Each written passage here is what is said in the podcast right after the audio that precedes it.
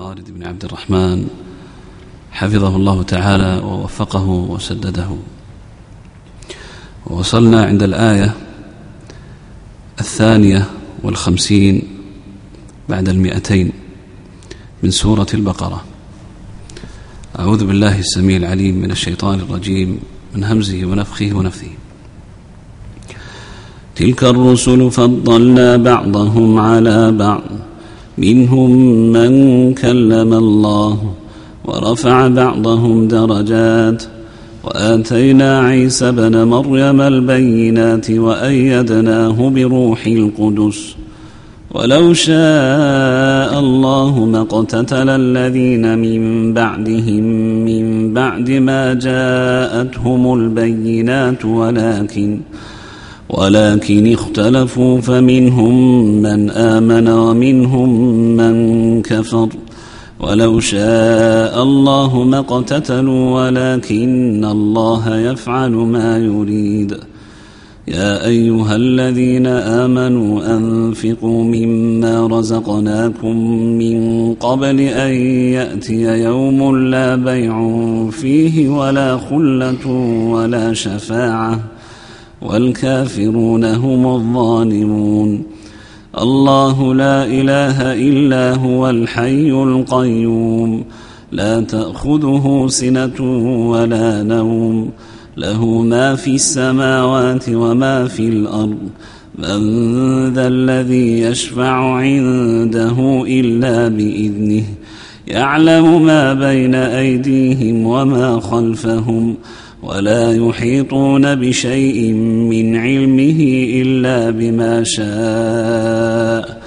وسع كرسيه السماوات والأرض ولا يؤوده حفظهما وهو العلي العظيم. لا إكراه في الدين. قد تبين الرشد من الغي.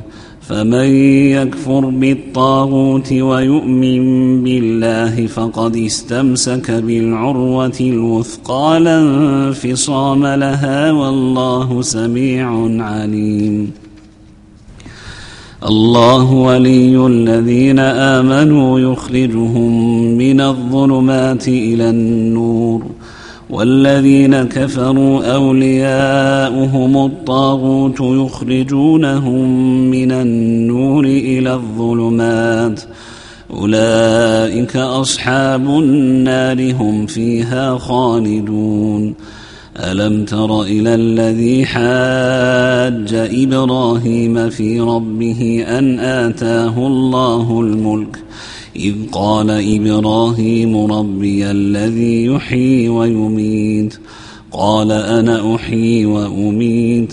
قال إبراهيم فإن الله يأتي بالشمس من المشرق فأت بها من المغرب فبهت الذي كفر والله لا يهدي القوم الظالمين.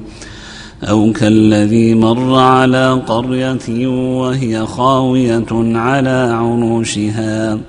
قال أنا يحيي هذه الله بعد موتها. فأماته الله مئة عام ثم بعثه. قال كم لبثت؟ قال لبثت يوما أو بعض يوم. قال بل لبثت مئة عام فانظر إلى طعامك وشرابك لم يتسنه وانظر إلى حمارك ولنجعلك آية للناس وانظر إلى العظام كيف ننشزها ثم نكسوها لحماً فلما تبين له قال أعلم أن الله على كل شيء قدير. وإذ قال إبراهيم رب أرني كيف تحيي الموتى؟ قال أولم تؤمن؟ قال بلى ولكن ليطمئن قلبي. قال فخذ أربعة من الطير فصرهن إليك ثم اجعل على كل جبل منهن جزءا ثم دعهن يأتينك سعيا واعلم أن الله عزيز حكيم. جزاك الله خيرا. الحمد لله رب العالمين. والصلاة والسلام على نبينا محمد وعلى آله وأصحابه وسلم أجمعين. أما بعد فقد وصلنا ولله الحمد والمنة إلى هذه الآيات المباركات التي سمعناها من أخينا الشيخ الفاضل الشيخ علي حفظه الله ونفع الله به. فبعد أن تقدم معنا ما قص الله علينا سبحانه وتعالى من قصة طالوت وجالوت وما وقع من الجهاد في سبيل الله عز وجل ثم من تمكين الله عز وجل لنبيه داود ثم بيان ربنا عز وجل بأن نبيه محمدا عليه الصلاة والسلام ما أخبر بما أخبر به من ذلك القصص إلا بوحي من الله عز وجل. فقال تعالى تلك آيات الله نتلوها عليك بالحق وإنك لمن المرسلين. فلما أخبر عن المرسلين وأخبر أن نبيه محمدا صلى الله عليه وسلم من أولئك المرسلين بين بعد ذلك أنه فضل بعض المرسلين على بعض. فقال تعالى تلك الرسل فضلنا بعضهم على بعض. فالرسل عليهم الصلاة والسلام لا يتم الإيمان بالله عز وجل إلا أن تؤمن بجميع الرسل. وقد سبق أن بينت أن الرسل منهم من هو معروف باسمه وعينه فيجب الإيمان به بعينه. ومنهم من أخبر الله عنه ولم يسمه. كما قال تبارك وتعالى ورسلا قد قصصناهم عليك ورسلا لم نقصصهم عليك.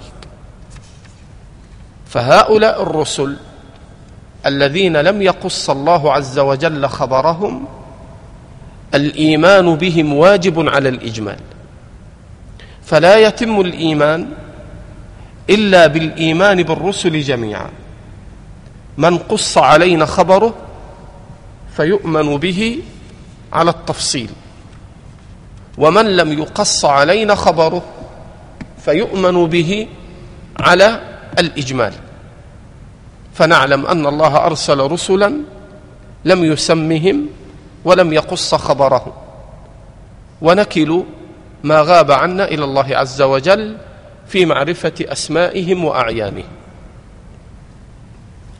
ونؤمن أن الله تبارك وتعالى فضل بعضهم على بعض.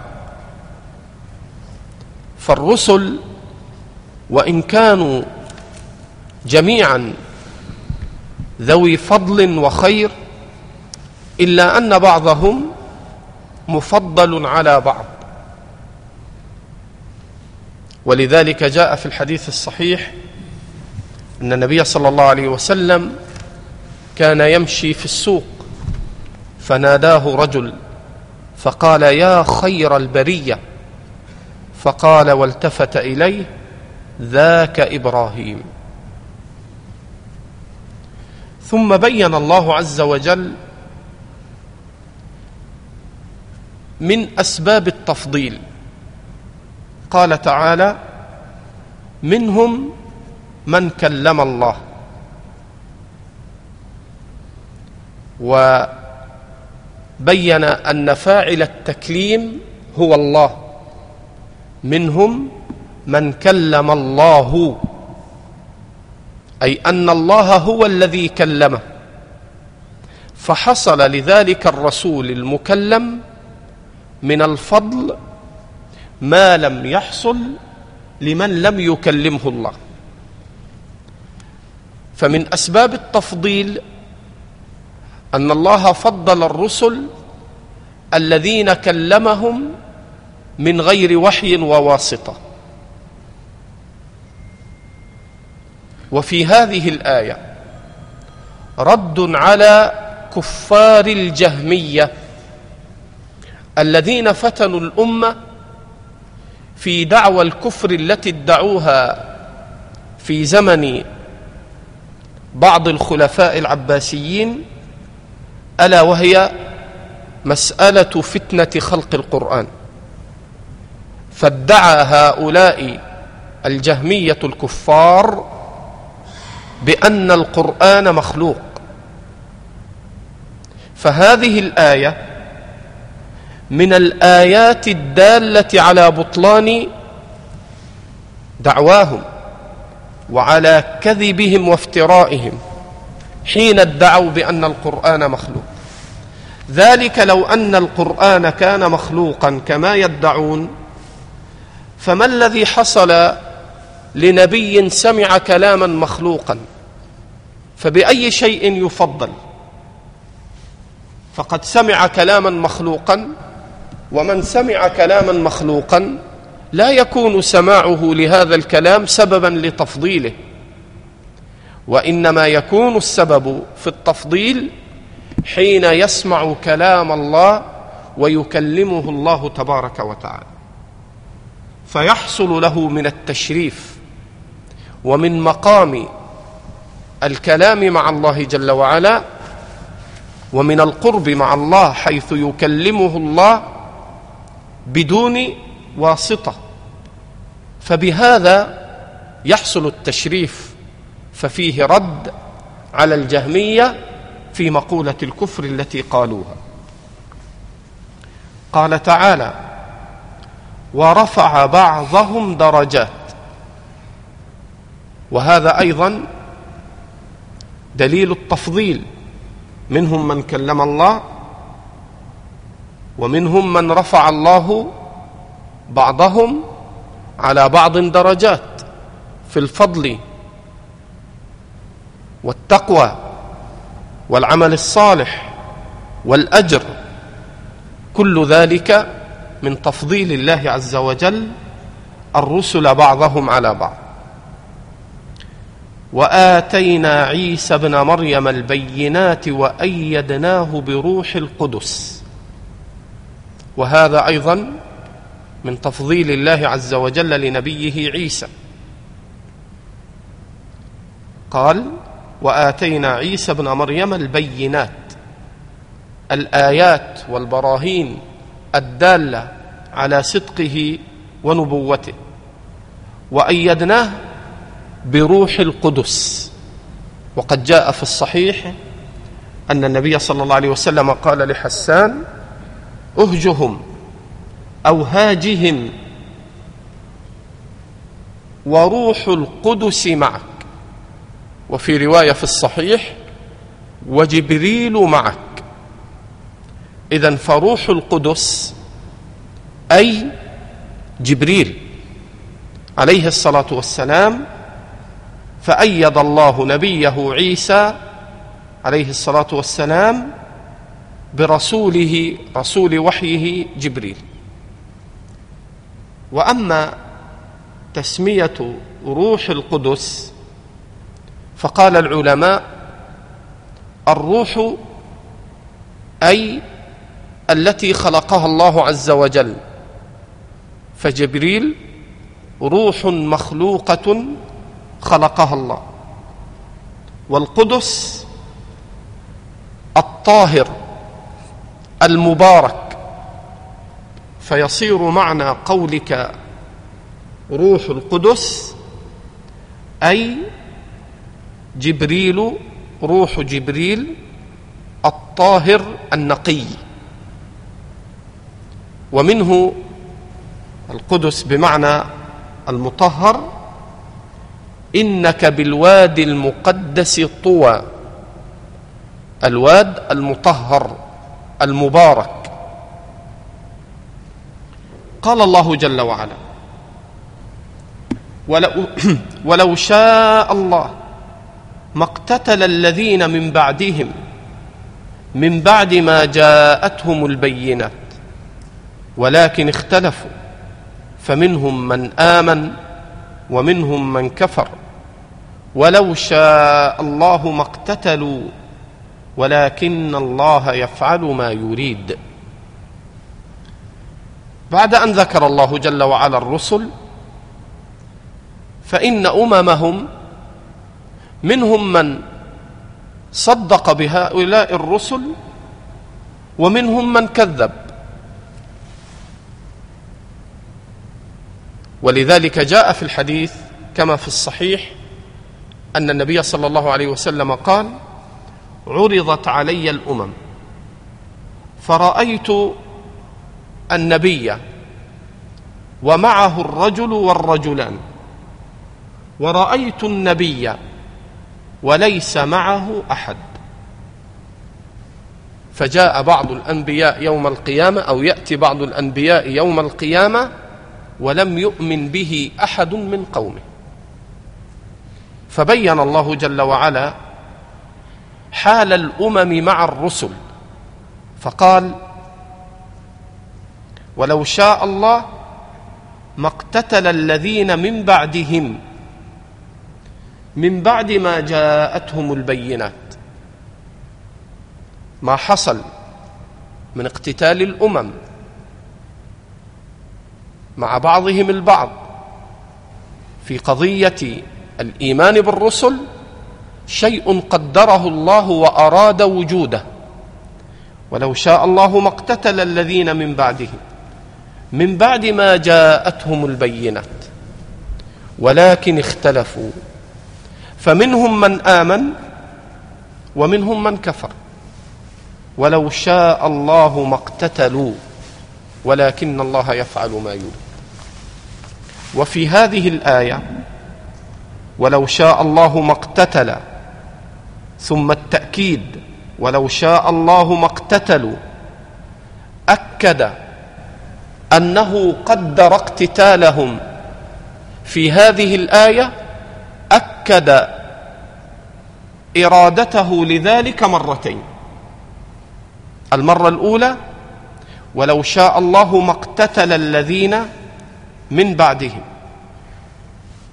ثم أكد مشيئته لحصول الاقتتال.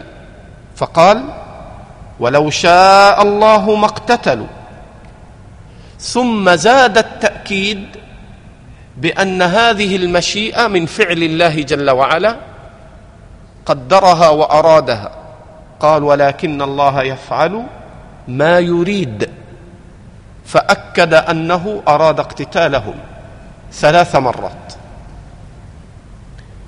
وفي هذا التأكيد من كون الله جل وعلا أراد ذلك أن يحصل رد عظيم وقطع لدعوى القدرية الذين ينفون القدر ويقولون إن الله جل وعلا لم يرد في تقديره وقوع الشر.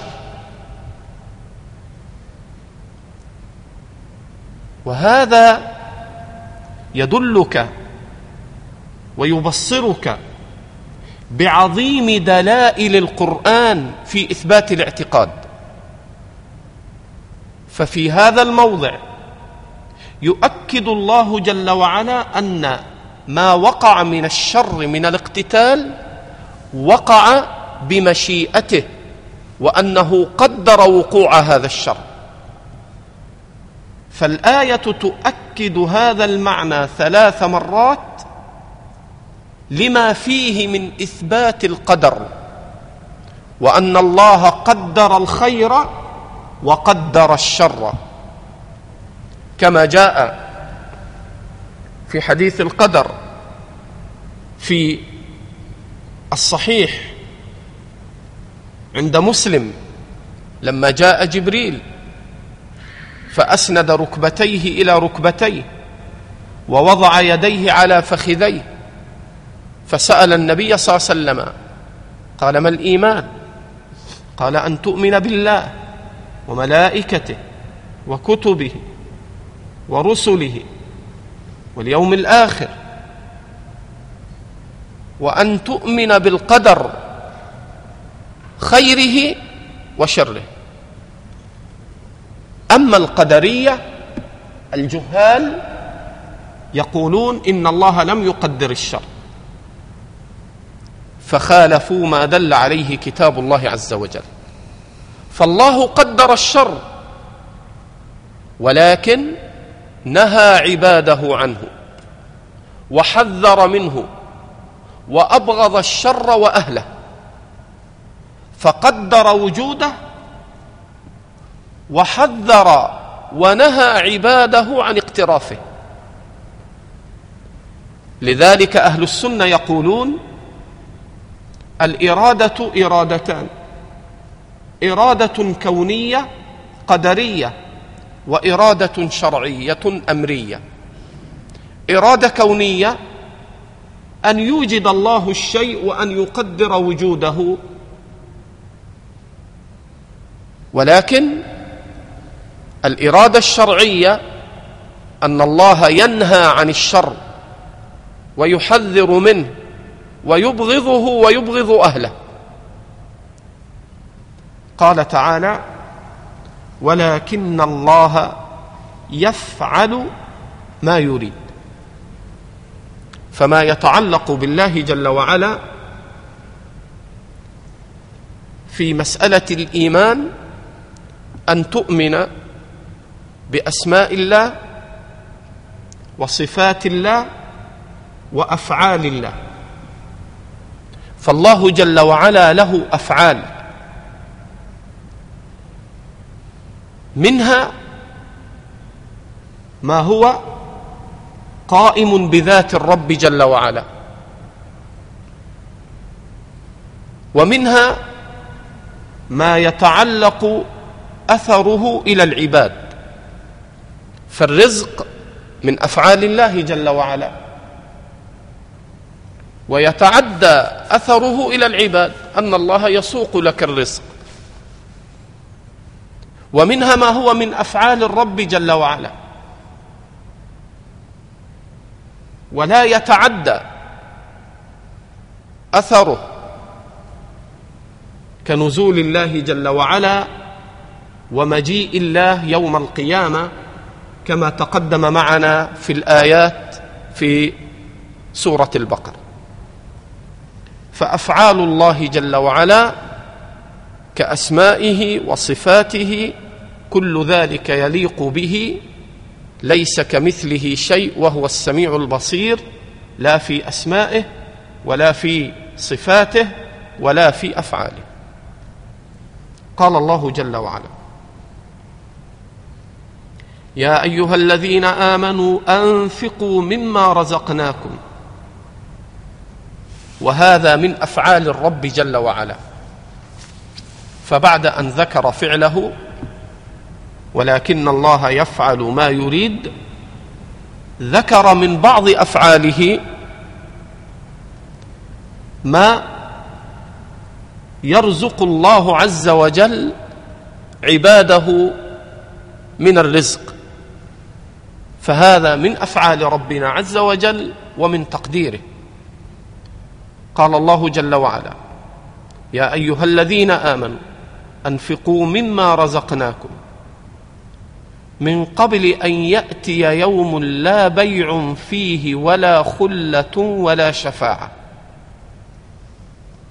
من قبل أن يأتي يوم لا بيع فيه. والبيع تبادل المنافع على سبيل التملك. تبادل المنافع على سبيل التملك. فيوم القيامة لا بيع. اذا فلن تجد يوم القيامة مالا يأتيك من طريق البيع والتجارة حتى تنفق. وإنما تأتي يوم القيامة ربك لا تملك شيئا من حطام الدنيا إلا عملك الصالح. كما قال صلى الله عليه وسلم لتؤدن الحقوق. وفي بعض الطرق قال ولا ثم دينار ولا درهم. ليس هناك أموال ولا تجارة ولا بيع حتى تجد مالا تنفقه في طاعة الله. قضي الأمر. إنما ذلك في دنياك. قال تعالى من قبل أن يأتي يوم لا بيع فيه. وفيه إشارة إلى أن المؤمن ينبغي أن ينفق في سبيل الله من كسبه ومما كسبه من البيع والتجارة.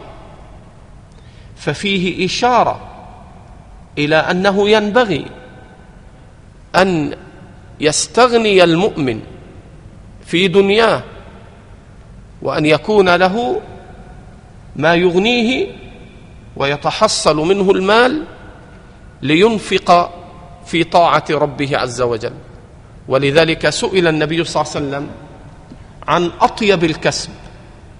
فقال كسب نفقة الرجل من كسب يده.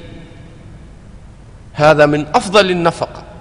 تكسب تبيع تشتري تتاجر ثم تتحصل الرزق والمال وتنفق منه في سبيل الله. قال تعالى من قبل أن يأتي يوم لا بيع فيه ولا خلة. ليس هناك مخاللة وتستغل هذه الخلة والمحبة فلن ينفعك أحد يوم القيامة. يوم يفر المرء من أخيه وأمه وأبيه وصاحبته وبنيه. لكل امرئ منهم يومئذ شأن يغني. قال تعالى ولا شفاعة. فنفى الشفاعة. ومن عظيم دلائل القرآن أنه يبين غاية البيان الواضح. فالخوارج ينكرون الشفاعة ويحكمون على المسلمين إذا اقترفوا كبيرة بالخلود في النار. ويستدلون على أنه لا يوجد شفاعة بالآية ولا شفاعة. وغفلوا عن أمرين. غفلوا حين ذكر الشفاعة المنفية عطف عليها بذكر الكافرين.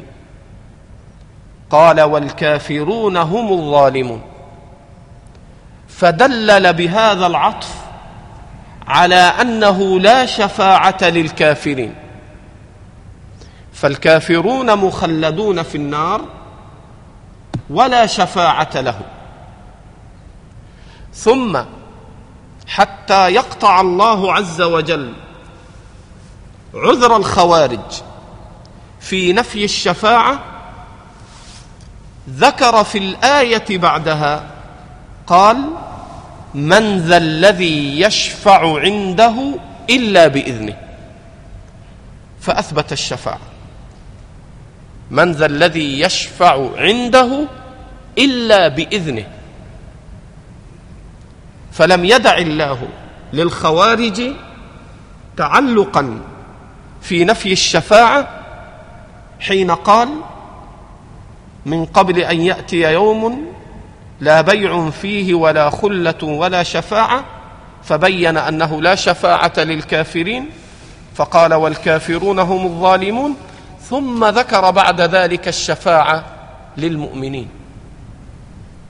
ولذلك قال تعالى ولا يشفعون إلا لمن ارتضى وهم من خشيته مشفقون. فالشفاعة لأهل الإسلام المذنبين ثابتة في الكتاب والسنة. وقد جاء في الصحيحين حديث أبي سعيد الخدري في الشفاعة أن الله يقول شفعت الملائكة وشفع النبيون وشفع المؤمنون ولم يبق إلا شفاعة أرحم الراحمين فيقبض من النار قبضة فيخرج أقواما لم يعملوا خيرا قط فيدخلهم الجنة. فدل ذلك على أن المراد بالنفي ولا شفاعة أي ولا شفاعة لكافر. قال تعالى والكافرون هم الظالمون. ثم ذكر عز وجل آية الكرسي وهذه الآية المباركة وكل كلام الله عز وجل مبارك. هذه آية الكرسي وسيأتي معنى الكرسي في آخرها. وقد ثبت في صحيح مسلم أن النبي صلى الله عليه وسلم قال لأبي بن كعب أي آية في كتاب الله معك أفضل أو أعظم. فقال الله ورسوله أعلم. فأعاد النبي صلى الله عليه وسلم السؤال. أي آية في كتاب الله أعظم؟ فقال أبي الله لا إله إلا هو الحي القيوم. فقال النبي صلى الله عليه وسلم والله ليهنك العلم ليهنك العلم أبا المنذر هنيئا لك بالعلم حيث بعلمه فطن إلى أن أعظم آية في كتاب الله هي آية الكرسي. فآية الكرسي هي أعظم آية وسورة الفاتحة أعظم سورة. وكأن هذه الآية هي أعظم آية حيث قرر الله عز وجل فيها من معاني توحيده وأسمائه وصفاته إلى غير ذلك ما جعلها أعظم آية في كتاب الله. فأول ما أثبتته آية الكرسي هو توحيد الله عز وجل. الله لا إله إلا هو. وهذا هو أصل الدين. فاعلم أنه لا إله إلا الله واستغفر لذنبك. فقوله الله لا إله إلا هو أي لا إله بحق إلا هو. وما دونه فآلهة باطلة كاذبة. قال تعالى الحي القيوم. الحي المتصف بصفة الحياة الكاملة التامة التي لا نقص فيها. القيوم القائم بنفسه والقائم على منافع خلقه. فأثبت لنفسه صفتين في الكمال الحي القيوم. ثم نفى عن نفسه صفتين في النقص. فقال لا تأخذه سنة ولا نوم. فأثبت صفتي الكمال ونفى صفتي النقص. الحي القيوم ثم نفى. فالإيمان بصفات الله دائر على أصلين إثبات الكمال ونفي النقصان. تمام توحيد الرب جل وعلا في صفاته إثبات الكمال ونفي النقصان. قال شيخ الإسلام ابن تيمية في قوله تعالى سبحان ربك رب العزة عما يصفون. قال شيخ الإسلام فنزه نفسه عن كل نقص. وسلام على المرسلين. قال وسلم على المرسلين حين وصفوا الله بكل كمال. ثم ختم بالثناء والحمد لله رب العالمين. وقد ثبت في صحيح مسلم من حديث أبي موسى الأشعري أن النبي صلى الله عليه وسلم قال قام فينا رسول الله صلى الله عليه وسلم بخمس كلمات. إن الله لا ينام ولا ينبغي له أن ينام. يخفض القسط ويرفعه يرفع إليه عمل الليل قبل عمل النهار وعمل النهار قبل عمل الليل. حجابه النور وفي رواية حجابه النار.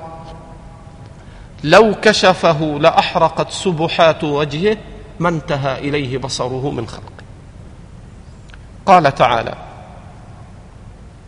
له ما في السماوات وما في الأرض.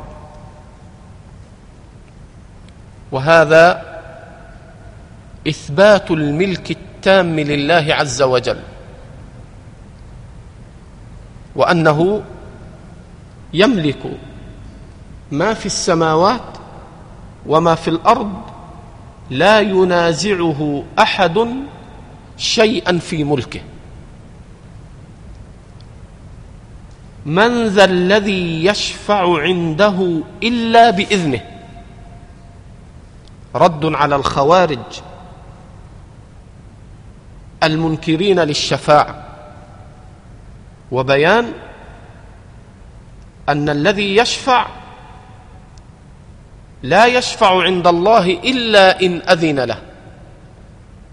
قال تعالى ولا تنفع الشفاعة عنده إلا لمن أذن له.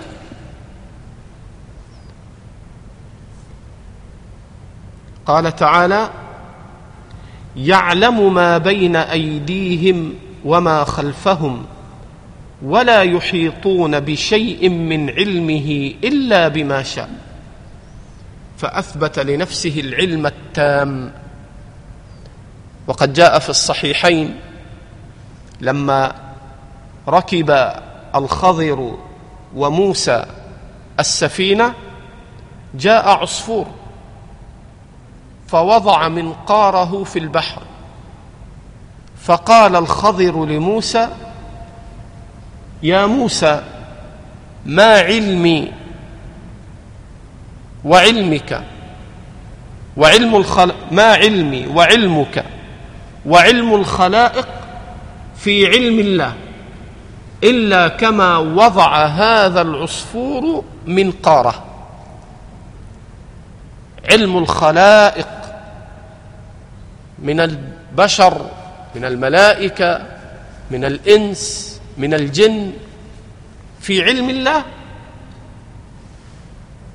إلا كما وضع هذا العصفور منقاره في البحر. ولذلك بين الله جل وعلا قل لو كان البحر قل لو كان البحر مدادا لكلمات ربي لنفد البحر قبل أن تنفد كلمات ربي ولو جئنا بمثله مددا. ولو أن ما في الأرض من شجرة أقلام والبحر يمده من بعده سبعة أبحر ما نفدت كلمات الله. لو تحولت بحار الدنيا إلى حبر وتحولت أشجار الدنيا إلى أقلام حتى يكتب علم الله لنفدت البحار التي صارت حبرا وتكسرت وانتفت الأقلام ولو جئنا بمثله مددا وما استطاع وما استطاعوا أن يحيطوا بعلم الله. قال تعالى إلا بما شاء.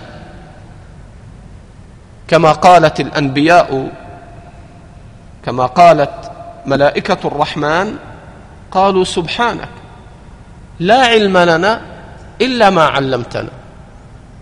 وكما قالت الأنبياء ومنه قول نبي الله عيسى حين يسأل يوم القيامة أأنت قلت للناس اتخذوني وأمي إلهين من دون الله؟ قال إن كنت قلته فقد علمته تعلم ما في نفسي ولا أعلم ما في نفسك. إنك أنت علام الغيوب. قال تعالى ولا يحيطون بشيء من علمه إلا بما شاء وسع كرسيه السماوات والأرض. هذا الموضع الوحيد الذي ذكر فيه الكرسي في القرآن. أعني كرسي الله عز وجل. وإلا قد ذكر لفظ الكرسي ما يتعلق بنبي الله داود. لكن لم يذكر الكرسي منسوبا إلى الله في القرآن كله إلا في هذه الآية. وقد ذكر العرش مقرونا بالاستواء في سبعة مواضع من كتاب الله. حين ذكر العرش مقرونا مقرونا بالاستواء فذكر العرش في سبعة مواضع من كتاب الله. ولم يذكر الكرسي إلا في هذا الموضع. وقد اختلف المفسرون في معنى الكرسي. والصحيح ما دلت عليه السنة وما ثبت عن الصحابة. أما ما دلت عليه السنة فها ما حسنه الإمام الألباني وغيره. أن النبي صلى الله عليه وسلم قال ما السماوات السبع في الكرسي إلا كحلقة ملقاة في فلاة من الأرض. السماوات السبع على سعتها مقارنة لكرسي الرحمن حلقة ملقاة في صحراء.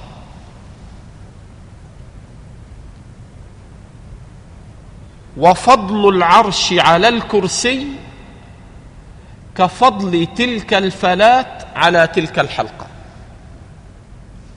وقدر الكرسي بالنسبة للعرش كذلك. حلقة ملقاة في صحراء. فهذا الحديث الصحيح يدل على أن الكرسي غير العرش وأن مقدار الكرسي بالنسبة لعرش الرحمن كمقدار هذه الحلقة الملقاة في الصحراء. وقد ثبت عن ابن عباس بإسناد صحيح وروي عن أبي موسى الأشعري أن ابن عباس رضي الله عنهما قال الكرسي موضع القدمين. الكرسي كرسي الرحمن موضع قدمي الرب جل وعلا. وقد سبق أن قررنا ما يقول أهل السنة أن صفات الرب جل وعلا نمرها كما جاءت نثبتها ونكل كيفيتها إلى الله بدون تأويل ولا تعطيل ولا تشبيه ليس كمثله شيء وهو السميع البصير. ورحم الله الإمام ابن عثيمين حين يقول لما وصف الله نفسه بأن له يدان. قال وأنت لك يدان. وكثير من المخلوقات لها يدان.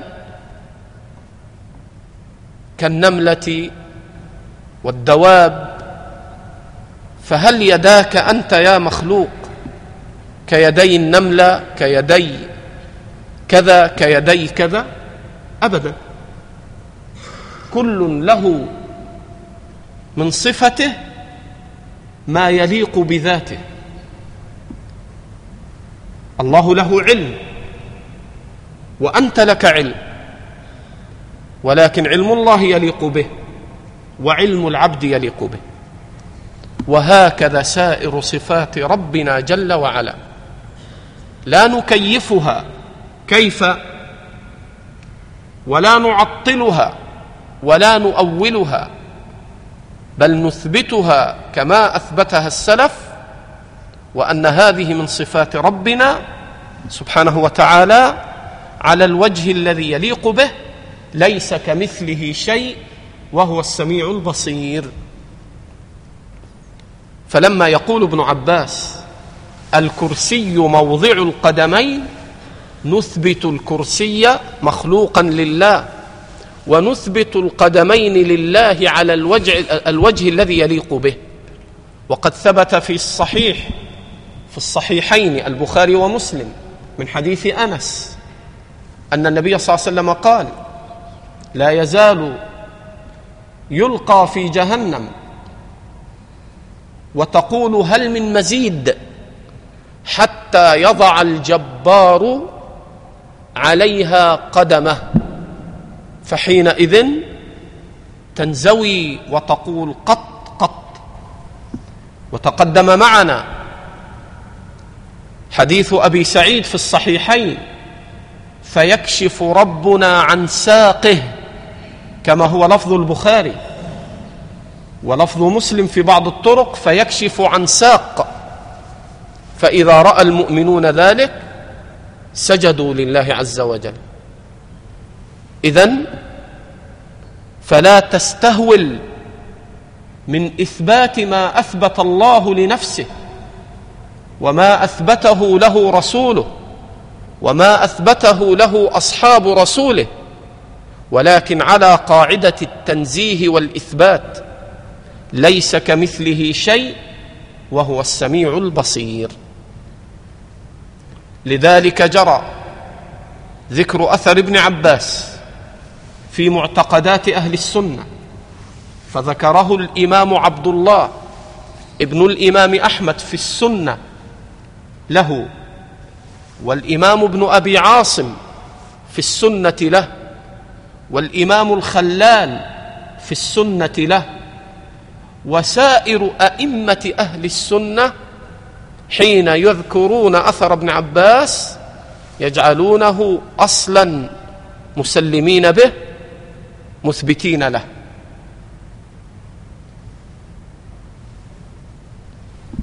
قال الله جل وعلا وسع كرسيه السماوات والأرض. وقد بينت السنة. هذه السعة ما السماوات ما السماوات السبع والأراضين في الكرسي إلا كحلقة ملقاة في فلاة من الأرض. هذه سعة الكرسي. ومع ذلك هذه السعة بالنسبة للعرش وفضل العرش على الكرسي كفضل تلك الفلاة على تلك الحلقة. ولا يؤوده حفظهما. مع سعتهما واتساعهما لا يثقله ولا يضيره حفظهما. إن الله يمسك السماوات أن تقع على الأرض. إن الله يمسك السماوات والأرض أن تزولا ولئن زالتا إن أمسكهما من أحد من بعده. ويقول ويمسك السماء أن تقع على الأرض إلا بإذنه. فهذا عظيم قدرة ربنا سبحانه وتعالى في حفظ هذه السماوات والأجرام وما فيها من أجرام سائرة كل في طريقه لا يعتدي بعضها على بعض ولا ينحرف بعضها ولا يتأخر عن وقته وكل هذا من حفظ الرب سبحانه وتعالى. ويناسب هذا ما جاء في الحديث الصحيح وصححه الألباني وغيره أن النبي صلى الله عليه وسلم قال من قال حين يصبح وحين يمسي بسم الله الذي لا يضر مع اسمه شيء في الأرض ولا في السماء وهو السميع العليم لم يضره شيء. إذا أردت أن يحفظك الله فاحفظ هذا. إذا أصبحت وإذا أمسيت فيكتب الله لك الحفاظ. لا يمسك شيء.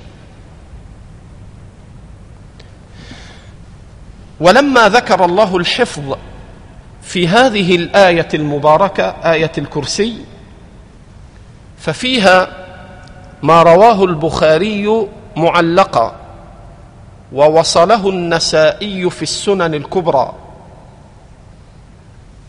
أن النبي صلى الله عليه وسلم وكل أبا هريرة أن يحفظ زكاة الفطر.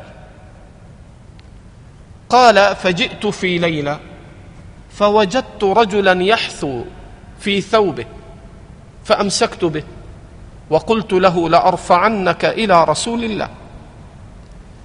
فقال إني إن لي عيالا وإن لي حاجة. فدعني ولا أعود. قال أبو هريرة فرحمته. فتركته. فلما أصبحت أتيت النبي صلى الله عليه وسلم. قال ما فعل أسيرك البارحة يا أبا هريرة؟ فقال قلت يا رسول الله شكى عيالا وحالا وكذا فرحمته قال أما إنه كذبك وسيعود. قال أبو هريرة فعلمت أنه سيعود. لما قال بأنه سيعود. هذا الصدق واليقين في خبر النبي صلى الله عليه وسلم. قال فترقبته قال فعاد. فأمسكته. فقال مثل ما قال في الأولى فقال لي النبي صلى الله عليه وسلم ما فعل أسيرك البارحة؟ قلت يا رسول الله شكا مالا وعيالا وكذا. فرحمت فتركته قال أما إنه قد كذبك وسيعود. قال فرقبته الثالثة. فقلت هذه آخر ثلاث مرات. تقول لا أعود ثم تعود. فقال دعني أعلمك شيئا ينفعك الله به. قالوا وكانوا أحرص شيء على الخير. أدب طالب العلم تأدب. لا تدري من يعلمك. إنسان سارق ومعتدي. وأتى ليأخذ المال هنا ولكن لما ظن أبو هريرة أنه قد يستفيد منه شيئا من العلم قبل منه. صاحب العلم لا يتكبر عن العلم يتأدب ويتعلم حتى ممن يراه محتقرا. ما دام لم ترى منه بدعة ولم ترى منه انحرافا عن السنة. فقال علمني. قال إذا أخذت إذا أويت إلى فراشك فاقرأ آية الكرسي فإنه لن يزال معك من الله حافظ حتى تصبح. فلما أتى النبي صلى الله عليه وسلم قال ما فعل أسيرك؟ قلت يا رسول الله زعم أن يعلمني آية وقال لا يزال معك من الله حافظ حتى تصبح. قال أما إنه قد صدقك وهو كذوب. أتدري من تخاطب منذ ثلاث يا أبا هريرة؟ قلت لا. قال ذاك شيطان. ذاك شيطان. فآية الكرسي. إذا ما قرأها الإنسان لا يزال عليك من الله حافظ حتى تصبح. ولا يقربك شيطان. قال الله جل وعلا وهو العلي العظيم فذكر صفة العلو أن الكرسي موضع القدمين وأنه علي وعال على خلقه ومستو على عرشه. منه تنزل الأحكام وإليه تصعد الأعمال ليس كمثله شيء وهو السميع البصير. تعلم أن الله هو العلي. ترفع إليه الأيدي. وإياك أن تقول كما يقول الجهمية بأن الله في كل مكان. وهذا اعتقاد كفر. حين ترى وتعتقد أن الله جل وعلا يحل في الأمكنة ومنها النجس ومنها القذر. ولذلك قال ابن خزيمة من قال بأن الله ليس في السماء كما أخبر الله في كتابه وقال بأنه ها هنا وها هنا قال فإن مات لا يصلى عليه ولا يدفن في مقابر المسلمين ويلقى على كذا وكذا حتى لا يتأذى الناس بكذا. يعني أقصد أن هذا المعتقد كان معلوما أن ما يخالفه هو معتقد كفار الجهمية. ثم صرنا الآن حين اندثر كثير من العلم والآثار صار كثير من الناس يقعون في الكفر من حيث لا يشعرون ولا يقصدون فيكونون معذورين حتى تبين لهم الحجة وحتى يعلموا. هؤلاء الذين يقولون أن الله في كل مكان. اذا ما معنى قول الله تعالى يخافون ربهم من فوقهم؟ وفي صحيح مسلم قال النبي صلى الله عليه وسلم للجارية أين الله؟ قالت في السماء. قال أعتقها فإنها مؤمنة. قال الشافعي فأثبت وشهد لها بالإيمان حين علمت أن ربها في السماء.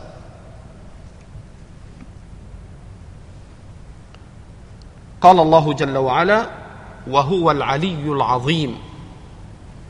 العظيم في ذاته وقدره سبحانه وتعالى. والأكبر من كل شيء ذاتا وقدرا وما قدر الله حق قدره والأرض جميعا قبضته يوم القيامة. والسماوات مطويات بيمينه سبحانه وتعالى عما يشركون. قال الله جل وعلا لا إكراه في الدين نزلت هذه الآية كما ثبت فيما صحح الألباني وغيره كان الرجل من الأنصار إذا ولد له ولد فمات فكانوا يهودونه حتى يعيش. يجعلونه يهوديا يرجون أنهم حين يجعلوه يهوديا أن يعيش فتهود جماعة من أبناء الأنصار قبل أن يأتي الإسلام. فلما جاء الإسلام وخرج هؤلاء اليهود مع الأبناء الذين أخذوهم من الأنصار فشق ذلك على الأنصار وأرادوا أن يسترجعوا أبناءهم وأن يكرهوهم. على الإسلام بعد أن صاروا يهودا. فقال تعالى لا إكراه في الدين. فنزلت هذه الآية. فاليهودي والنصراني لا يكره على الإسلام وإنما تطلب منه الجزية. فإن دفع الجزية أقر على ما هو عليه من الكفر أي لم يلزم بالإسلام. ولكن أقر أن يترك على حاله لا يقتل. قاتلوا الذين لا يؤمنون بالله ولا باليوم الآخر ولا يحرمون ما حرم الله ورسوله ولا يدينون دين الحق من الذين أوتوا الكتاب حتى يعطوا الجزية عن يد وهم صاغرون. إذا أدوا الجزية تركوا ولم يقتلوا. هذا حكم الشرع في أهل الكتاب. فلا يكرهون على الإسلام. وأما ما يتعلق بغيرهم فإن الله تعالى يقول قل للمخلفين من الأعراب ستدعون إلى قوم أولي بأس شديد تقاتلونهم أو يسلمون. وقد حمل هذه الآية جماعة من أهل العلم على غير أهل الكتاب من اليهود والنصارى. قل للمخلفين من الأعراب ستدعون إلى قوم أولي بأس شديد تقاتلونهم أو يسلمون. قال تعالى لا إكراه في الدين قد تبين الرشد من الغي فمن يكفر بالطاغوت ويؤمن بالله فقد استمسك بالعروة الوثقى لا انفصام لها.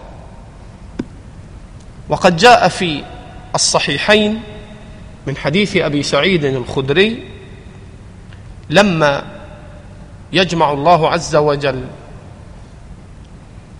الناس في المحشر يقول ليتبع كل أمة ما كانوا يعبدون في الدنيا.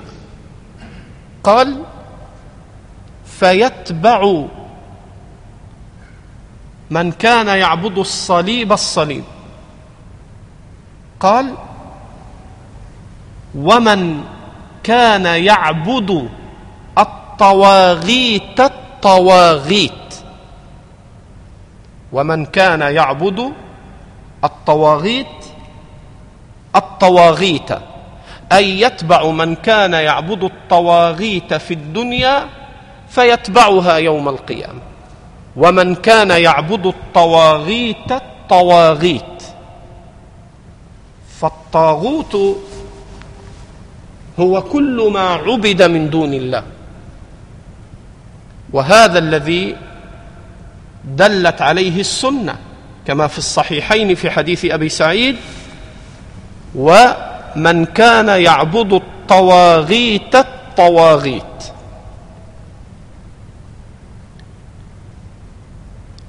وقد جاء في الآثار عن السلف فيما ذكر الطبري وغيره أن الطاغوت جاء أيضا إيقاعه على الكاهن الذي يدعي الغيب.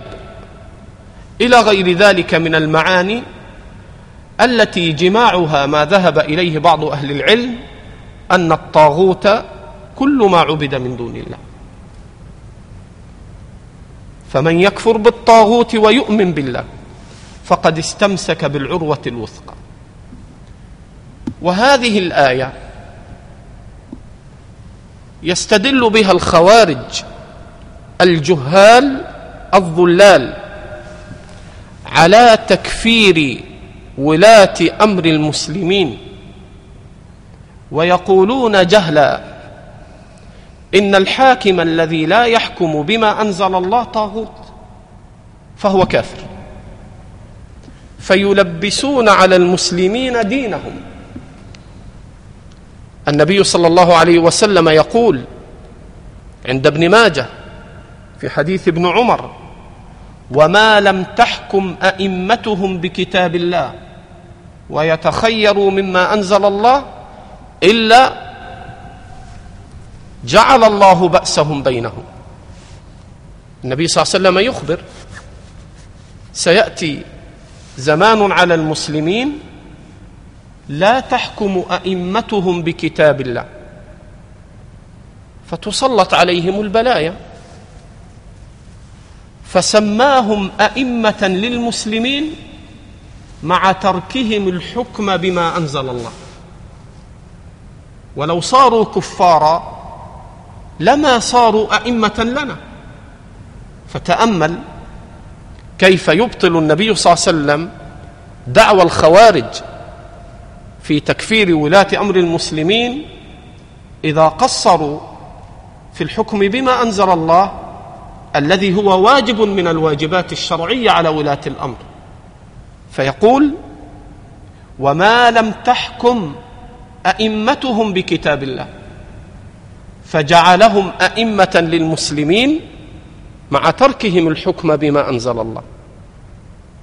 ولذلك فسر ابن عباس من أكثر من وجه عند عبد الرزاق في المصنف وغيره في قوله تعالى ومن لم يحكم بما أنزل الله فأولئك هم الكافرون. قال ابن عباس كفر دون كفر. كفر دون كفر. أي أن الحاكم إذا ترك الحكم بما أنزل الله منكرا لحكم الله فهو كافر. أو مستحلا للحكم بغير ما أنزل الله فهو كافر. وأما إذا حكم بغير ما أنزل الله تقصيرا وجهلا وشهوة فهذا كفر أصغر كسائر الذنوب. فالحكم بما أنزل الله فيه صلاح المسلمين وسعادتهم. ولو أنهم أقاموا التوراة والإنجيل لأكلوا من فوقهم ومن تحت أرجلهم. حكم بما أنزل الله فرض واجب لازم على ولاة أمر المسلمين وفيه سعادتهم وخيرهم. وأما إذا قصروا في ذلك أو في بعضه فعليهم ما حملوا. ولا نكفر ولاة أمورنا بذلك ولا ننزع يدا من طاعة. ونسمع ونطيع في غير معصية. وقد تقدم معنا حديث أبي هريرة في الصحيحين. وإنما الإمام جنة يقاتل من ورائه ويتقى به فإن أمر بتقوى الله وعدل كان له به أجر وإن يأمر بغيره كان عليه منه. فجعله إماما للمسلمين حال كونه عدلا وحال كونه جائرا وجعل له الحق في إقامة الجهاد ويقاتل من ورائه. وبوب عليه البخاري قال باب يقاتل من وراء الإمام. ويتقى به. نعم. قال تعالى فمن يكفر بالطاغوت ويؤمن بالله فقد استمسك بالعروة الوثقى لا انفصام لها والله سميع عليم. والله أعلم بمراد كلامه. جزاكم الله خيرا. جزاك الله خيرا شيخنا الفاضل. هناك بعض الأسئلة. يبدو أنا أحتاج تنبيه بعد إذنك. تفضل. قبل الأسئلة. فراجعني أمس بعض إخواننا في مسألة التي تقدمت معنا في قوله تعالى لا جناح عليكم إن طلقتم النساء ما لم تمسوهن أو تفرضوا لهن فريضة. فكنت قد ذكرت أن المرأة التي لم يفرض لها التي لم يحدد لها مهر ذكرت أن العلماء قالوا بأن لها مهر مثلها.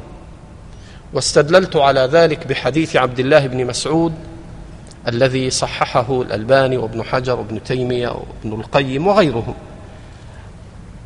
وهو حديث بروع بنت واشق أن رجلا عقد على امرأة ولم يفرض لها صداقا ولم يدخل بها ومات. فقال لها النبي فحكم لها النبي قائلا لها مهر مثلها لا شطط ولا وكس. فقلت في كلامي كذلك المرأة التي لم يفرض لها. فقال العلماء لها مهر مثلها.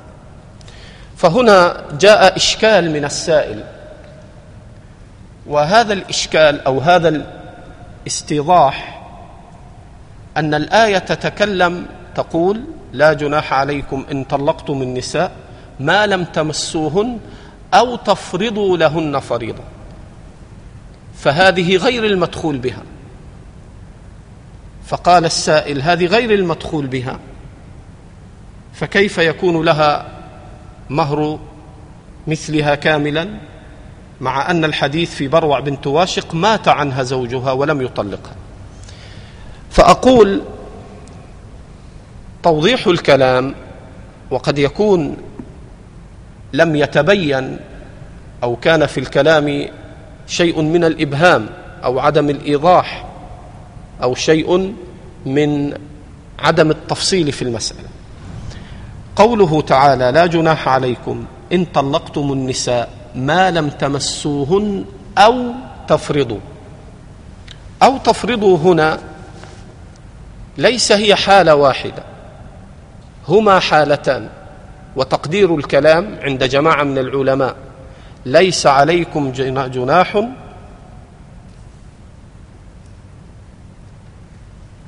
ليس عليكم جناح. إيش الآية أبو عبد الرحمن؟ لا جناح عليكم. إن طلقتم النساء ما لم تمسوهن. هذه الحالة الأولى. أن يطلقها قبل الدخول. فإن طلقها قبل الدخول فيجوز لك أن تطلق قبل الدخول. طيب. أو تمسوهن. هذه حالة أخرى. تقدير الكلام. أو ما لم تفرضوا لهن فريضة. فيكون المعنى لا جناح عليك إن طلقت المرأة قبل الدخول ولا جناح عليك إن طلقت المرأة ولم تفرض لها مهرا ودخلت بها. فهنا الذي حصل فيه اللبس والشرح في الكلام. فالمفروض هنا في قوله أو تفرضوا لهن فريضة معطوف على منفي فتقدير الكلام عند جماعة من العلماء في قوله لا جناح عليكم إن طلقتم النساء ما لم تمسوهن ولا جناح عليكم إن طلقتم النساء بعد الدخول ما لم تفرضوا لهن فريضة. فإذا دخل الرجل على المرأة ولم يفرض لها صداقا فاتفق العلماء أن لها مهر أن لها مهر المثل. فيبدو أنني حين شرحت إما أنني لم أبين هذا أو أنني سبق في كلامي وحملت الكلام على غير المدخول بها. فهذا هو الإيضاح عند أهل العلم.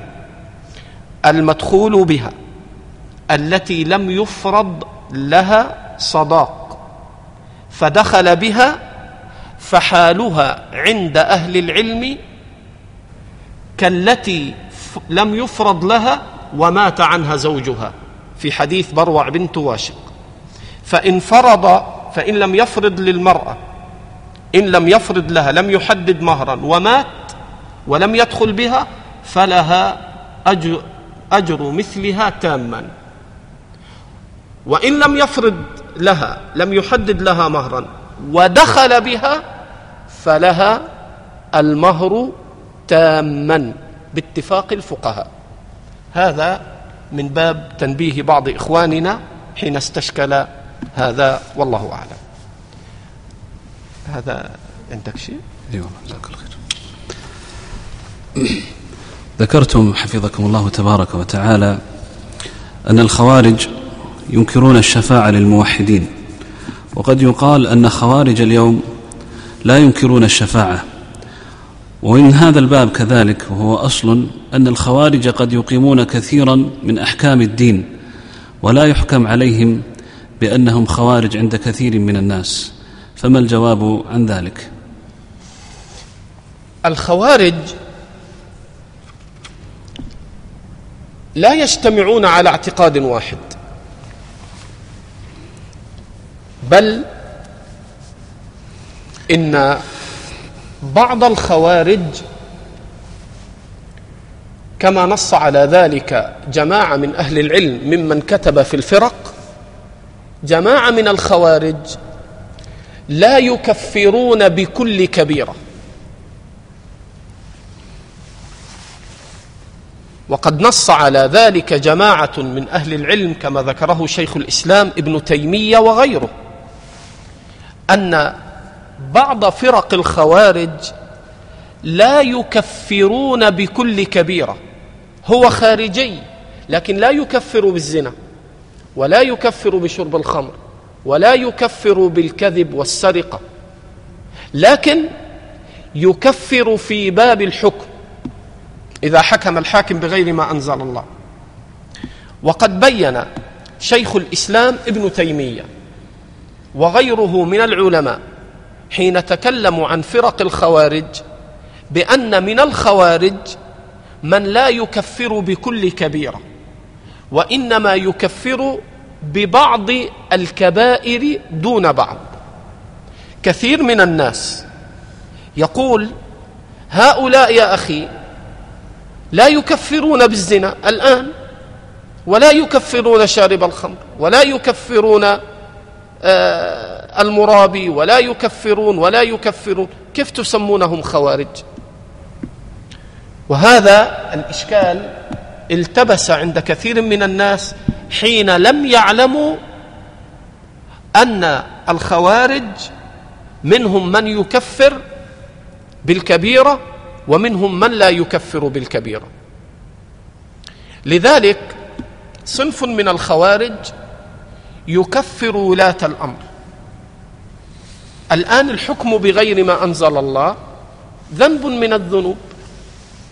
فإذا أنت لم تكفر الزاني وشارب الخمر وتارك مثلا الزكاة أو لم تكفر تارك الصيام حينئذ الحكم بغير ما أنزل الله ذنب كسائر الذنوب فلا يكفر به. فإذا أنت كفرت بالحكم بغير ما أنزل الله فقد قلت بمذهب الخوارج وهي فرقة من فرقهم الذين لا يكفرون إلا ببعض الكبائر والتي منها باتفاق الخوارج. الذنب الذي يتفق عليه الخوارج بأنه يكفر به الحكم بغير ما أنزل الله. لذلك قال شيخ الإسلام ابن تيمية في هذه الآية ومن لم يحكم بما أنزل الله فأولئك هم هم الكافرون قال شيخ الإسلام ولم يستدل بعموم هذه الآية إلا الخوارج قال شيخ الإسلام ولم يستدل بعموم هذه الآية ويجعلها عامة إلا الخوارج. لذلك قال الإمام ابن باز من نزع يد الطاعة من ولاة الأمر وخرج عن الجماعة فهو خارجي. من نزع يد الطاعة وخرج عن الجماعة فهو خارجي. وقال البربهاري من خرج عن الطاعة فهو خارجي.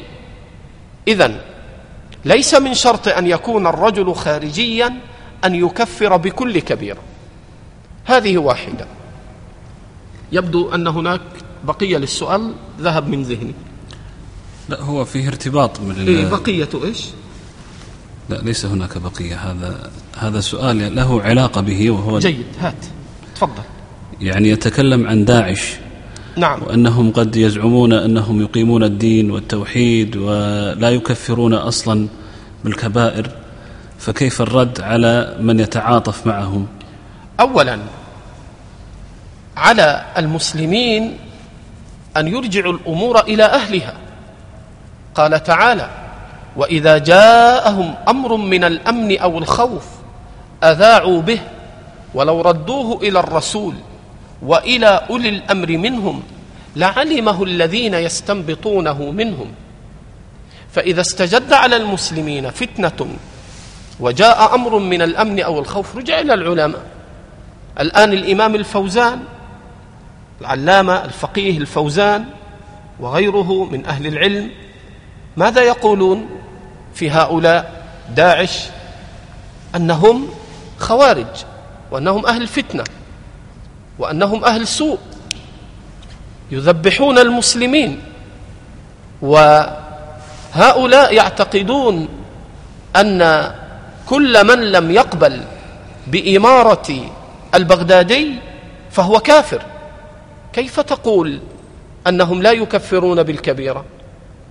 هم يكفرون بالكوم على قولة المصريين. يعني كل من لم يرى إمارة البغدادي فهو عند داعش كافر. ويكفرون ولاة الأمر. ويقولون بأن حكام المسلمين من أقصى الأرض إلى أدنى الأرض كلهم كفار. هذا معتقد داعش. ويستحلون الدماء. ويذبحون. ولا يرقبون في مؤمن إلا ولا ذمة. فإن لم يكن هؤلاء هم الخوارج فمن هم الخوارج؟ من هم الخوارج؟ الذين يقولون كل من لم يرى بيعة البغدادي فهو كافر يجب قتله. وكل حكام المسلمين كفار. إن لم يكن هذا هو أصل الخوارج فلا أعلم أصلا خارجيا في الأرض. لذلك عليك بأهل العلم لا سيما الشباب على الشباب أن يتعلموا حتى لا تنجرف بهم العواطف. أما ما يظهرون من إقامة الحدود ومن تعظيم الشعائر هذا معلوم من طبع الخوارج. النبي صلى الله عليه وسلم في الصحيحين يقول يحقر أحدكم صلاته مع صلاتهم وصيامه مع صيامهم. اذا هم يظهرون تعظيم الشرع من صلاة من زكاة من إقامة حدود ولكنهم على اعتقاد فاسد. ولذلك لا ينبغي أن يغتر بما أظهروا أو بما يظهرون من تعظيم الشرع. الخوارج الأول لماذا قتلوا أصحاب النبي صلى الله عليه وسلم؟ حين أعلن الخوارج تعظيم الشرع. قالوا لا حكم إلا لله. فقال علي كلمة حق أريد بها باطل. فأظهروا من تعظيم الشرع ومن إقامة حدود الشرع ما استحلوا به دماء الصحابة. فكفروا الصحابة وقتلوهم واستحلوا دماءهم بتعظيم الشرع وباسم تعظيم الشرع. لا حكم إلا لله. فقال علي كلمة حق أريد بها باطل. هذه طريقة الخوارج من قديم. فيجب الحذر والتنبه لهذا. والحرص على العلم والارتباط بعلماء السنة والحديث والفقهاء أهل الحديث والأثر حتى لا يقع الإنسان في حبائل هؤلاء الدجاجلة. نعم. جزاك الله خيرا. أي أنواع الظلم عند قوله تعالى والكافرون هم الظالمون يتصف به الكفار حيث نرى أن كثيرا من الكفار أعدل من كثير من المسلمين؟ انظر. إلى عظمة كلام ربك. اعكس اللفظ. لو أن الآية صيغت والظالمون هم الكافرون. لبطل المعنى. انتبه. حتى تفرق بين الظلم الذي يكون كفرا والظلم الذي يكون معصية. لو أن الآية قيلت والظالمون هم الكافرون. لفسد اعتقاد الناس. لماذا؟ لأنه لو قال والظالمون هم الكافرون فكل من وقع في الظلم صار كافرا. لكن الآية لم تقل هذا. لذلك الخوارج يعكسون كتاب الله. الخوارج يقولون عمليا واعتقادا الظالمون هم الكافرون. فكل صاحب كبيره عند الخوارج ماذا؟ كافر لأنه ظالم. فكل ظالم كافر. هؤلاء جهلة لم يفهموا كتاب الله. وإلا الله لقال والظالمون هم الكافرون. لكن الله لم يقل ذلك. الله قال والكافرون هم الظالمون. فكل كافر ظالم. لماذا؟ لأنه لا يمكن أن يكفر إلا وقد تلبس بالظلم ظلم نفسه. ظلم نفسه حين كفر بربه. ولو كان هو من أعدل الناس في معاملته فهو ظالم. لأن أبشع الظلم وأشده أن تظلم نفسك وأن تهلك نفسك بنفسك. ولذلك انظر ما بين الله عز وجل الذين آمنوا كما في الصحيحين ولم يلبسوا إيمانهم بظلم. فجاء الصحابة قالوا يا رسول الله وأينا لم يظلم نفسه؟ قال ليس ذاك إنما هو الشرك. ألم تسمعوا قول العبد الصالح إن الشرك لظلم عظيم؟ أخرجاه في الصحيحين. اذا الذين آمنوا ولم يلبسوا إيمانهم بظلم فسمى الشرك ظلما. اذا فقوله والكافرون هم الظالمون فكل كافر ظالم حين أشرك بالله فظلم نفسه. وليس كل ظالم كافر. لذلك قالت الآية والكافرون هم الظالمون ولم تقل والظالمون هم الكافرون. جزاك الله خيرا. هل يصح الاستدلال بقوله تعالى لا إكراه في الدين على حرية الرأي وترك الأمر بالمعروف والنهي عن المنكر؟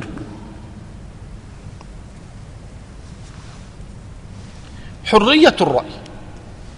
يعني لو أنك كتبت رايا تسب الله ورسوله. كتبت رايا أني غير مقتنع أن للذكر مثل حظ مثل حظ الأنثيين. هذا ظلم. لماذا لا تعطى الأنثى كما يعطى الذكر؟ رأي وكتبت. هذه ردة مستقلة. هذه ردة مستقلة. كفر بالله. حين يكتب الإنسان كفرا ويقول هذا رأي. أو حين يكتب بدعة وضلالا ويقول هذا رأي. أو حين يكتب فسقا وفجورا ويقول هذا رأي. ولذلك لما سئل الإمام أحمد قيل يا أبا عبد الله إن فلانا وضع كتابا في مثالب أصحاب النبي صلى الله عليه وسلم. وضع كتابا يذكر مساوئهم. فقال أحمد ما أحرى ذاك الكتاب أن يمزق؟ أن يتلف. ولما سئل الإمام ابن باز رحمه الله عن كلام سيد قطب في الطعن في الصحابة فغضب الشيخ ابن باز وقال هذا يمزق يمزق أو كلمة نحوها. هذا من باب إنكار المنكر. هذا من باب إنكار المنكر. فالأمر بالمعروف والنهي عن المنكر من واجبات الشرع كما جاء في صحيح مسلم حديث أبي سعيد من رأى منكم منكرا فليغيره بيده فإن لم يستطع فبلسانه فإن لم يستطع فبقلبه وذلك أضعف الإيمان. أما أن يقال يترك كل يفسد دين المسلمين لأن الله يقول لا إكراه في الدين لا إكراه في الدين لأهل الكتاب لأن الجزية منعت من إكراههم عن الإسلام. فإذا أعطوا الجزية قاتلوا الذين لا يؤمنون بالله ولا باليوم ولا باليوم الآخر ولا يحرمون ما حرم الله ورسوله ولا يدينون دين الحق. من الذين أوتوا الكتاب حتى يعطوا الجزية عن يد وهم صاغرون. إذا أعطوا الجزية كف عنه هذه الآية نزلت في هؤلاء الذين صاروا وتهودوا مع اليهود. فنهي المسلمون أن يجبروهم وأن يكرهوهم على الإسلام. أما رجل مسلم وارتد في صحيح البخاري من بدل دينه فاقتلوه. من بدل دينه فاقتلوه. في الصحيحين لما جاء معاذ فوجد رجلا مربوطا عند أبي موسى. قال ما هذا؟ قال رجل كان يهوديا فأسلم ثم عاود دينه دين السوء. فقال معاذ والله لا أجلس حتى يقتل قضاء الله ورسوله. فما جلس حتى قتل بسبب ردته. اذا لابد أن نفهم كتاب الله. لا نتأول القرآن كتأويل الخوارج وتأويل المعتزلة. لا إكراه في الدين على ما تقدم بيانه. وأما إنكار المنكرات والأمر بالمعروف والنهي عن المنكر والرد على المخالفين وإبطال أقوال المخالفين للكتاب والسنة وبيان بطلان كتاباتهم وأنه لا يجوز لهم أن يفسدوا على المسلمين دينهم هذا من أوجب الواجبات. هذا من أوجب الواجبات. نعم. السؤال الأخير كأنك شيخنا قد ذكرت الإجابة عنه لكن كأن السائل يريد الإجابة والتنصيص عليه وهو حديث أبي هريرة المتقدم والاستدلال به على جواز الأخذ عن أهل البدع. فهل يجوز ذلك أو هل يصح الاستدلال بذلك أو لا؟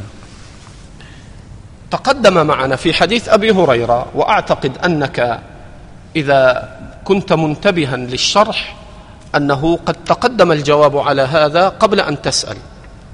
فإن الكلام المتقدم قلت فيه أن الإنسان لا يحتقر أحدا وقد يستفيد العلم من غيره وقلت ما لم يظهر عليه بدعة أو انحراف في الدين. فإذا كان الرجل مبتدعا منحرفا هذا لا يتلقى عنه العلم. أما تفصيل ذلك هذا الحديث حديث أبي هريرة الصحابة سمعوه وعقلوه وفهموا مراده والسلف رووا هذا الحديث وقد رواه البخاري معلقا ورواه النسائي في الكبرى وغيره وتداول العلماء هذا الحديث وبوبوا عليه. فماذا كان موقف السلف من أهل البدع؟ وقد كان بعض المبتدعه يحفظ الحديث وكان بعض المبتدعه يتقن القرآن وكان بعض المبتدعه من علماء اللغة العربية. بل إن بعض رؤوس أهل اللغة قيل بأنه كان من الخوارج وهو الخليل بن أحمد الفراهيدي رأس أهل النحو في زمنه وقيل كان خارجيا. فماذا كان موقف علماء السنة ماذا كان موقف الصحابة من أهل البدع. انظر إلى ابن عمر رضي الله عنه كما في صحيح مسلم. قلت يا أبا عبد الرحمن إنه قد ظهر قبلنا أناسا يتقفرون العلم يقولون لا قدر وأن الأمر أنف. قال ابن عمر إذا لقيت هؤلاء فأبلغهم أنني براء منهم وأنهم براء مني والذي يحلف به ابن عمر. لو أن أحدهم أنفق مثل أحد ذهبا أو فضة ما تقبل منه حتى يؤمن بالقدر ثم أنشأ يحدث. قال حدثني أبي عمر بن الخطاب وذكر حديث جبريل. اذا حين بلغه أنهم ينكرون القدر وأنهم تلبسوا بأصل من أصول أهل البدع ماذا قال؟ أخبرهم أنني براء منهم وأنهم براء مني.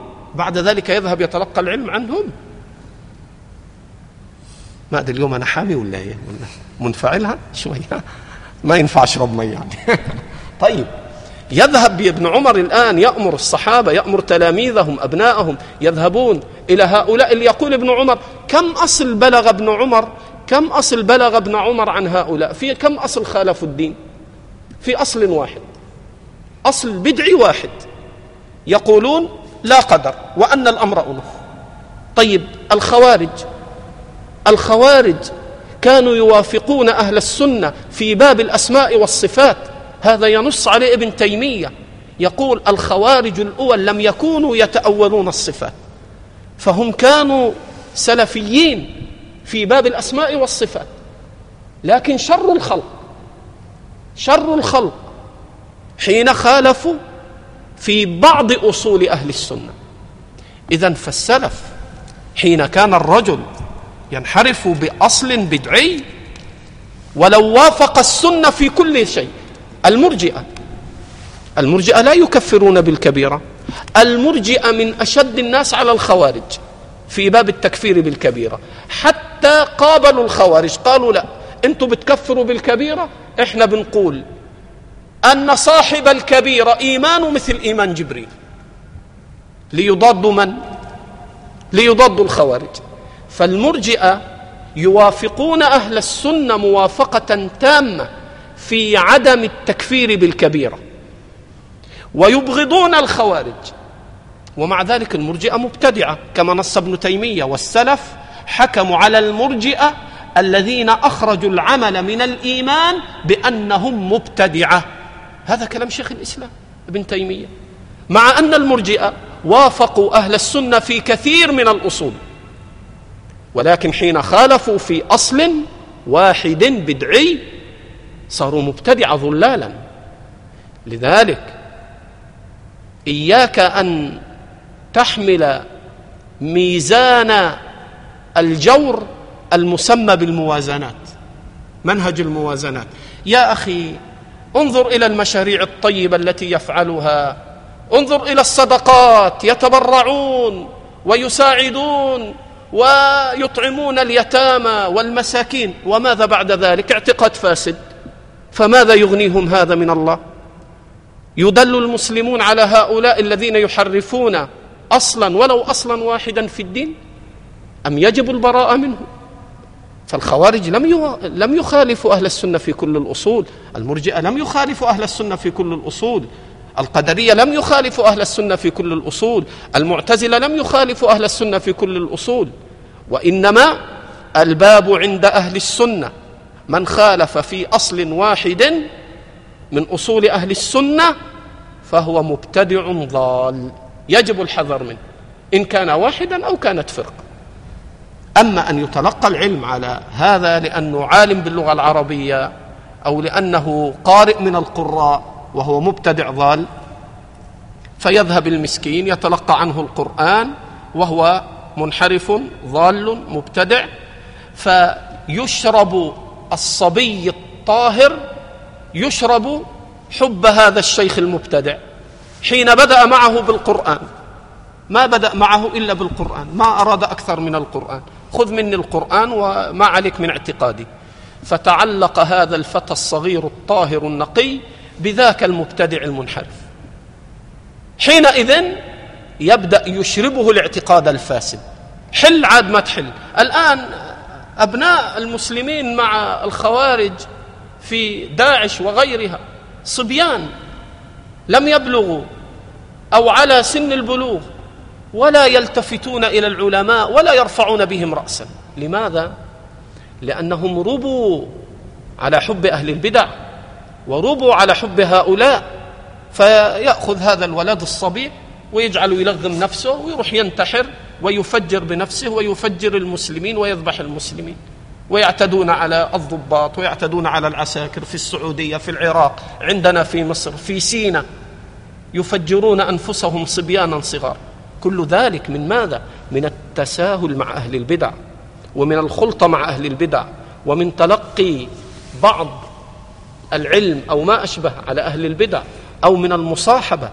كل هذا فتنة آلت إلى ما نراه الآن من سيلان دماء المسلمين أنهارا بسبب الخوارج. فلا بارك الله فيهم لا أقاموا دينا ولا أعزوا دنيا. جزاك الله خيرا ونفعنا الله بما سمعنا والحمد لله رب العالمين.